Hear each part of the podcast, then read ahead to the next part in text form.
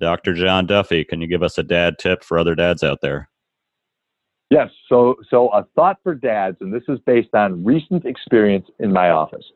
Um, so a lot of dads feel like they have to be the heavy, and this is I've heard this from dads recently. Like you know, um, I've got to be the tough guy, and um, my bias is, and this is from watching dads with their sons when they are gentler with their sons and with their daughters, when they come up with a softer, gentler touch, they make a bigger impact.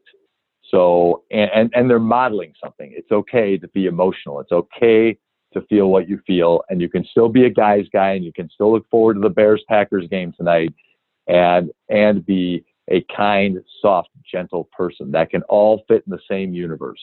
So that's what I encourage dads to think about now is bringing a more gentle approach to your parenting. Even if your dad was the iron fist guy, you do not need to be that guy. And you're going to get more, you're going to move further uh, uh, down the line more quickly if you choose not to be that guy.